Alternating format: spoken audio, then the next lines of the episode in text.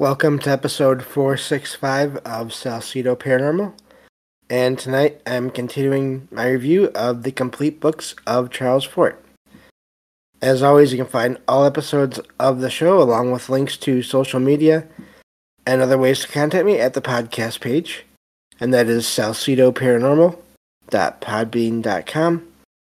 That's S A L S I D O paranormal.podbean.com. Always happy to hear from you all whether you have comments or questions or topic suggestions or stories of paranormal experiences, whether they're from you or someone else you trust. Um, happy to either read those or have you join me on the show to talk about them. Thank you all for listening, whether you are here for the live streams on Discord or if you listen on the podcast or YouTube feeds or on the Troubled Minds Radio Network, KUAP digital broadcasting. There you can hear replays of the show, uh, two episodes every night at 6 p.m. Pacific, 9 p.m. Eastern, right before Troubled Minds Radio comes on.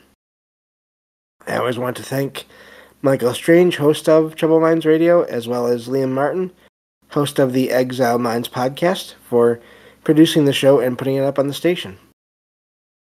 Uh, if you'd like to help out the show, there are some different ways to do that. You can always uh, share the show with others, uh, rate and review the show on your podcast platform of choice. You can also find uh, some books I've written, paranormal fiction and nonfiction, over on Amazon. Also, if you would like extra content, extra shows, you can join the Patreon for the show and get at least one extra episode of the True Paranormal Stories from the Web uh, shows per month. Hopefully, coming soon it'll be weekly, or at least mostly weekly, as uh, as time allows. Um, also, if you'd just like to make a one-time donation, you can always do that through PayPal or Venmo.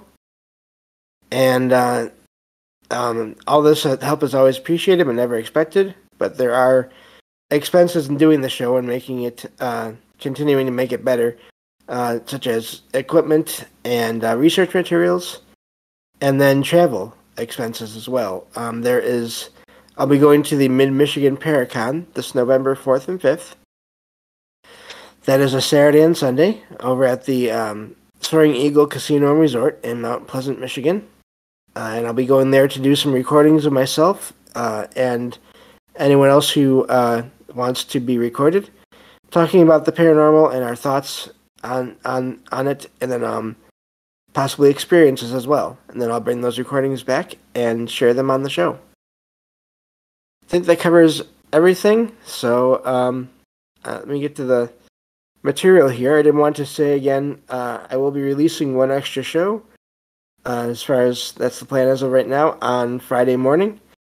And uh, that will be another listener experiences show, which are always amazing to do. Um, so looking forward to that. And then uh, yeah, also looking forward to hopefully soon, probably this weekend if I can, um, if possible, I will be recording more content for Patreon. So I think uh, that takes care of everything. So let me get to this material here. We're still on um, Charles Fort's The Book of the Damned. And uh, either we'll finish that one today or it will get close. Uh, but there's still three other books within this whole larger book to get through. So we're still there's still a ways to go. Um, but uh, so chapter 16 here, and these are all summaries generated uh, by by AI summary uh, summarizing tools. So um, just keep that in mind, and uh, they can still be interesting. So uh, here we go with this. Uh, chapter 16 discusses various reported sightings of unusual objects and even beings in the sky, including luminous bodies and star like objects, also creatures with wings, among other things. So, um, says many of these sightings are dismissed or explained away by scientists and astronomers as being mundane things like uh, seeds, birds, locusts, and, and other things. of course, um, that's basically just the mundane explanations that um, does not may not always explain everything away. So there's a mention also of a, photograph taken of an object. Uh, was taken at an observatory in Mexico in 1883. Uh, that seems to show a winged, elongated object object crossing the sun. Um, and this is presented as possible evidence for extra extraordinary flying objects or beings in the sky. So, um, let's see here. There's, uh, I think that covers that section, basically. The rest is sort of summarizing the, the um, for usual problems with the mainstream scientists and everything. Um, but there are, again, just mentions again, there are reports of all kinds of sightings of things in the air and the sky and um, and uh, the possible metaphysical uh, and speculative uh, basically possible the possibilities of what they could be other than just sort of traditional um, scientific explanations there. So going on to the next section here, uh, 17. Uh, this next section discusses numerous uh, historical reports of strange sightings and events coinciding with earthquakes, including unusual uh, clouds, darkness, lights in the sky, uh, meteors, and falls of rocks or other objects. So this is sort of taking what he's already talked about, Fort has already talked about throughout the book. Um, odd things falling from the sky, and then throwing in earthquakes that apparently happen around the same time. So, um, Fort argues that these things uh, challenge the rational, uh, let me see here, I'm sorry, conventional thinking that earthquakes are solely internally caused geologic events. Uh, instead, he posits that quakes can be induced by the close passage of other celestial bodies or worlds.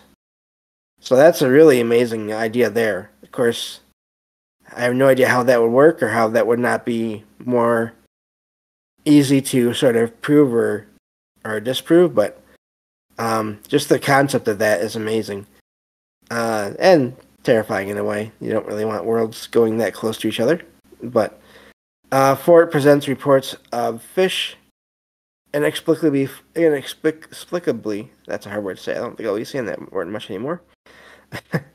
uh, falling from the sky during quakes as evidence, uh, suggesting entire lakes may be disrupted on another world and the contents shaken loose. So again, going back to the idea that that there are other things out there that we just somehow are not seeing or sensing or detecting.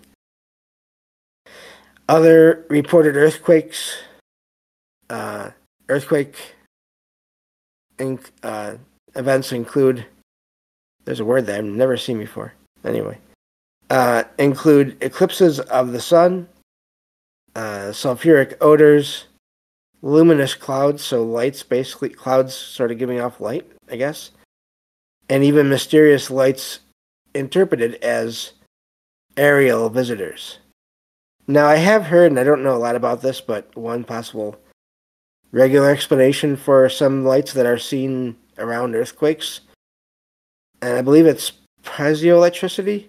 It's this idea that the the physical movement of the earth, parts of the earth, can generate energy that is then seen as lights, I believe, if I'm not mistaken on that. I may have to look into that and then sort of report back on that next time. But um, but I've heard of that kind of thing as a possible explanation to things, and and again, it's not that I'm ever looking only to sort of explain everything as paranormal. So if that's the case, then even that is still amazing that the planet itself was able to generate lights like that. So, I lost my spot. Uh, so, um, let's see here. The passage uh, talks about uh, skepticism, skepticisms towards orthodox explanations. We won't go over that whole paragraph because that's basically the that thing that, that gets repeated throughout the book. Um, so, anyway, uh, let me see here. I think that takes care of that section. So, moving on to chapter 18 here. Uh, this section argues that the concept of uh, development or progress is an attempt to positivize existence and impose artificial limitations on things. So this is getting deep into just major concepts of, I guess, how reality works, and I'm gonna sort of skip through some of that because that's not that goes a little bit, a little bit um, beyond what I can really uh, sort of comprehend here. And uh, this, um, let's see here. So it looks like, yeah, that's that section is all about that. So we're just gonna bypass that. Uh, moving on to chapter 19. uh, this one says, talks about uh, various historical reports of strange things falling from clear skies, including a red rain. I guess, I'm not sure what, puffins are, P U F F I N S. And hundreds of dead birds of different species. Uh, the narrator, uh, Fort, basically argues that these events challenge conventional science, um, such as explanations such as winds and storms, um, instead suggesting extraterrestrial origins there. They um, and then he goes back into this idea of this, what he calls the Super Sargasso Sea. Uh, it's, it's one of his major ideas as to where a lot of these um, objects that fall are coming from, and it's this idea of a place that's above the earth, where things like plants and animals uh, are that are sucked up by water spouts remain can remain in uh, suspension for months before eventually falling. Um, and I have no idea what to make of that, but that's an amazing concept on, on its own. There have been reports of um, dried autumn leaves falling in the spring. um, and that's that's suggested evidence of this Super Sargasso Sea, uh, with Fort suggesting that leaves were held there from the prior season. Um, there's also a, an account of blood-colored clouds and African tree seeds falling in Italy so that's uh, that's amazing. Um, again, with all these stories of these objects falling from other places, the thing that always gets me is it always seems to be just this one object, and if it's if wind is sort of causing the picking all these things up, why is it not picking up anything else? And that's what always gets me about these um, objects that fall when there's just one or two different kinds of objects instead of all kinds of things that might be picked up by the wind. So, um, let's see here. So yeah, that's basically what uh, he talks about in that section. Just the so these odd things that are from other places that seem to fall, or other times of the year that seem to fall in odd places or odd times. So, uh, moving on to chapter twenty. Uh, like I said, we'll either finish this this show or next show, next one of these shows. Um, because there's about seven more sections total now, but uh, we are about halfway through the show. So, um, so twenty. This section describes various unconventional reports of strange objects and shadows seen in the sky, which Fort argues uh, challenge mainstream scientific explanations. Reports are presented of fan shaped dark triangular objects, unidentified lights, basically, and stationary shadows cast on clouds, which supposedly defy explanation by clouds, balloons, or birds, or other things. Uh, Fort entertains uh, fantastical, imaginative interpretations like super constructions uh, hovering over Earth, secret lunar entities, and unknown light absorbing uh, principles. So there's an account also given of a week long unexplained light hovering over a park in London that is dismissed by scientists as a street lamp, street light. Now keep in mind, these are all recordings from the end of the 1900s, or 1800s, I'm sorry, 19th, 19th century into the early 20th century. So this is before any major kinds of like hovering planes or anything like that, as far as we know. So um, that is an amazing sighting there. Um, there's uh, let's see here. There's um, and it just talks about more how that's just scientifically doesn't make sense to a lot of people. So, um, so yeah, that's the that's that's cha- that chapter. Moving on to twenty one.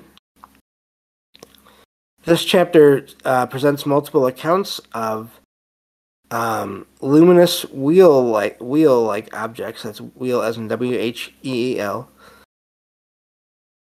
That are seen rotating or moving through the sky and oceans, including some uh, that seem to be of massive size.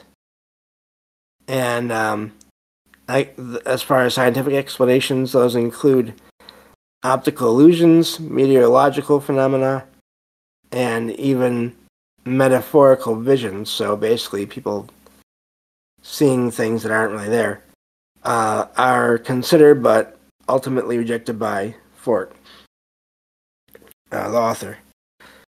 The luminous wheels are uh, interpreted as possible structural components of superconstructions originating from and traveling between other worlds. Uh, their entry into Earth's atmosphere and uh, submergence into the seas is taught, mentioned. So again, you're getting into, in a way, possibly UFOs and USOs, unidentified flying and or submerged objects. So reports of other um, events such as phosphorescent water, lights uh, shooting from from these wheels, and uh, resulting in physical effects like uh, smashed ship masts. So these are um, but regular, as in um, boats that were around at the time, are also reported as evidence for these uh, wheels actually being there, which makes sense in a way. Uh, Fort expresses uh, frustration with um, conventional scientific attempts to dismiss and rationalize these accounts, uh, which I can understand when they're destroying parts of boats and everything. That's pretty extreme right there. Um, so yeah, that's that's a lot of things happening. Again, that gets back to sort of early descriptions of uh, objects in the air and in the water that don't make sense. So, uh, moving on to chapter 22. This chapter talks about, um, uh, gives a historic, uh, historic account of an event from 1870 where a strange cloud, in quotation marks, was observed in the sky by sailors uh, aboard a boat called the Lady of the Lake. So, uh, the features of the cloud include a circular form, divided semicircle segments, and uh, geometric complexity and stability, organic appearance, gray coloration, low altitude, and movement against the wind. So it almost sounds like a flying creature of some kind that looks like a cloud. That is an amazing sighting there. Uh, this lasted for about 30 minutes before it disappeared due to uh, the darkness of night rather than any kind of dissipation. But um, so for all they know, it was still there, but they just couldn't see it anymore. Uh, but that's an amazing sighting right there. I've never heard of that before. So um, all the things, all the details there make Fort think basically that this is really hard to just dismiss as a regular cloud. So, um, so that's basically that chapter right there. Moving on to chapter 23. This uh, one presents several historical reports of unusual metallic objects falling from the sky. These objects include a uh, meteor, so some different meteorites, uh, large, um, let me see here, pig iron, they call this, this other thing here, in North Carolina. Uh, a furnace product in Massachusetts, so something that seemed to be made, made somehow. Steel-like material uh, resembling metal works uh, of steel, and the melted iron in Braintree. I'm not sure where that's at. Um, but either way, these are all odd things to be falling from the sky. Uh, Fort acknowledges that many were considered, many of these reports were considered fraudulent, but argues against uh, hastily dismissing such accounts. And I agree with him there. Um, it's one thing, sure, there's things that can be faked, but that's, I agree with him. You should always try to figure everything out instead of sort of leaning one way or the other without knowing what's going on. So, um, this section talks about uh, how people should be more open to uh, these events. So let's see here. Um, there's also been explosive uh, explosive disintegration of some reported objects entering Earth's atmosphere, uh, as well as indicative of origin in a different medium. So that's an amazing idea right there. Um, so yeah, that's that chapter, I believe. Yeah, that's that one. So um, I think we'll end there as far as going through any more of these chapters. Have a few more left, but um, I don't think there's enough time today. But so this whole book has been amazing. Yeah, there's like three or three or four more sections. I think something like that. Yeah, it looks like three or four. So um, this this whole book, reviewing this whole book, and this is again just the first of four books, has really been amazing. All the different things that have been seen falling from the sky, and and or floating in the sky. That one cloud that looked almost like a a creature that almost looked like a ship in a way, or a, a, sort of like a UFO in a way. That's also really that story to me really stuck out. Um, because you hear about odd clouds today that seem to be shaped like UFOs, and of course, there's regular explanations for those. And of course, I don't doubt that some of those are regular clouds, but then it makes you wonder why can't UFOs or other entities sort of use the appearance of clouds uh, um, as clouds to get by? So, but that's all we have time for today. Uh, thank you all for listening. I'll talk to you all on the next episode of Salsido Paranormal. Take care.